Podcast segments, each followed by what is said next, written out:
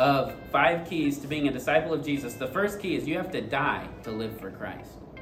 You have to die to live for Christ. And I personally love that language because I don't want to live apart from Him. I don't want the old Sam to live. The old Sam was a burden to live with. And so if you'll go to Matthew chapter 3, Matthew chapter 3.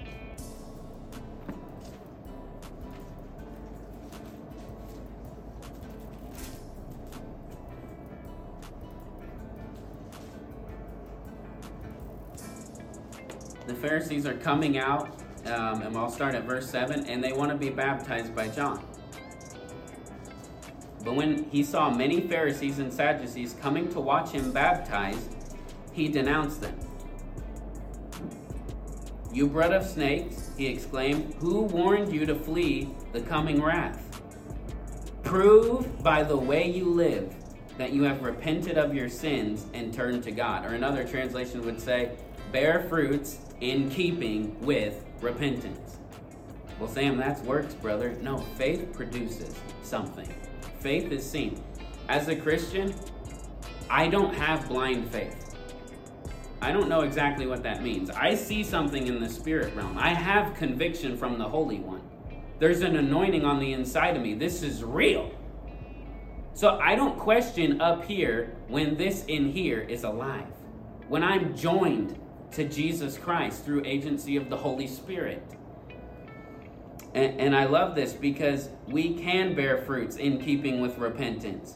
Verse 9 Don't just say to each other, We're safe, for we are descendants of Abraham. That means nothing. For I tell you, God can create children of Abraham from these very stones.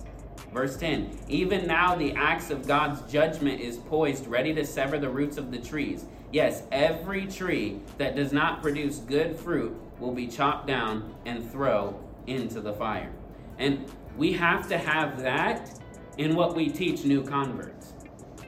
That was while people were coming to be baptized. And it said when they were being baptized, they confessed their sins. There was an acknowledgement I'm guilty before God, and I've come for cleansing. I'm going to forsake that way, or it's not going to take. Now we'll go to uh, Matthew chapter 16. Matthew chapter 16. In keeping with the you have to die to live for Christ. If I go off on too many tangents, I'll preach instead of teach. So let's see. Matthew chapter 16, verse 24. Then Jesus said to his disciples, He just rebuked Peter he turns to his disciples. If any of you wants to be my follower, you want to follow Jesus? You want to be a Christian? You must give up your own way. Take up your cross and follow me. The cross. What a gritty process that was. I love he bore my judgment and I don't know how popular this is, how sound this is, but to me, he said, Take up your cross. So he bore his cross, he bore my sin. I have a cross to carry, though, too. I think it was A.W. Tozer that said, You always knew one thing about a man carrying a cross out of the city. He wasn't coming back. Oh, to have that Christianity again. When, when you pick up that cross, you don't come back.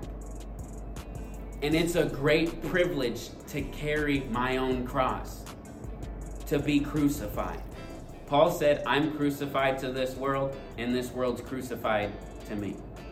We don't have any common interests anymore in that sense of the filthiness that goes on in it. I've become purified, the world's unclean, but I've come to preach this gospel so that the world could repent and become clean. And so it says, if you try, if you try to hang on to your life, I have a promise. All God's promises are yes and amen. If you try to hang on to your life, you're going to lose it. But if you give up, if you give up, relinquish control of your life for my sake, you will save it. And what do you benefit if you gain the whole world but you lose your own soul? Is anything worth more than your soul? Verse 27 For the Son of Man will come with his angels in the glory of his Father and will judge all people according to their deeds. Now, I don't understand this. That's sobering, but to me, it. I get joy from reading passages like that. Because if that's the reality, there's only one thing for me to do in this present moment prepare myself. And if he warned me, it's so that I can be ready. Not so that I can be ashamed when he comes, so that I can be glorified when he comes with him. It says he's coming back to be marveled at by the saints. That's glorious. There he is. I told you. There he is. Not in an arrogant way. We knew it. And we hung on. And it says he'll come and judge people according to their deeds, their works. How glorious. But have you noticed something? Have we preached a defective gospel? Have we preached a defective message? Dr. Michael Brown said it this way it's a defective message because there's no mention of the wrath of God. I heard a few altar calls in the past few months where I'm not kidding. They said, Come to Jesus if you want to financially prosper. Now, you'll make converts shallow. You will. You can fill up churches that way. I've noticed something. When you tell people, deny yourself, pick up your cross, and follow Him, it's like we can't give an altar call without telling them they're going to be blessed materially anymore. That scares me. Because I've told, and we believe in God blessing His people. That's not the issue. What Jesus say, though? If you want to follow me, deny yourself. Why don't we understand the context of it? If we go back up to verse 22, Jesus is telling Peter, I'm going to die. I'm going to be delivered up and killed. But on the third day I'll be raised. But Peter took him aside and began to reprimand him, the Son of God, for saying such things. Heaven forbid, Lord, he said, this will never happen to you. So you see something? They're misunderstanding why he's there. That's common.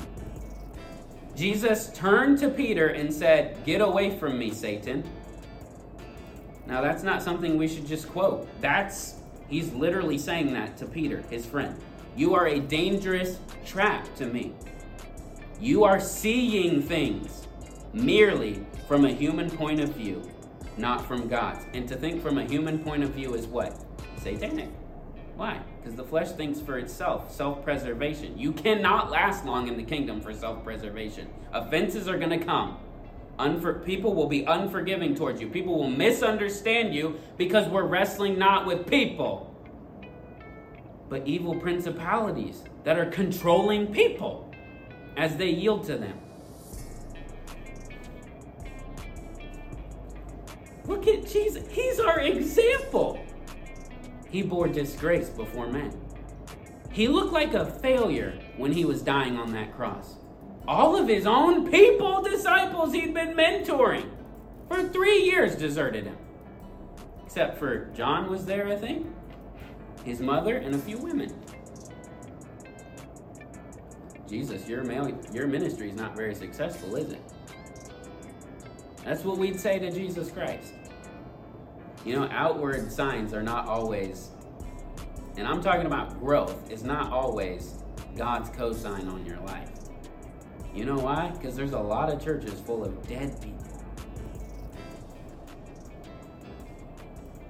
You know what Jesus said? You have a reputation. That means people talk about you and you seem to be alive. But you know what I see? You're dead. Because people can jump around and be dead.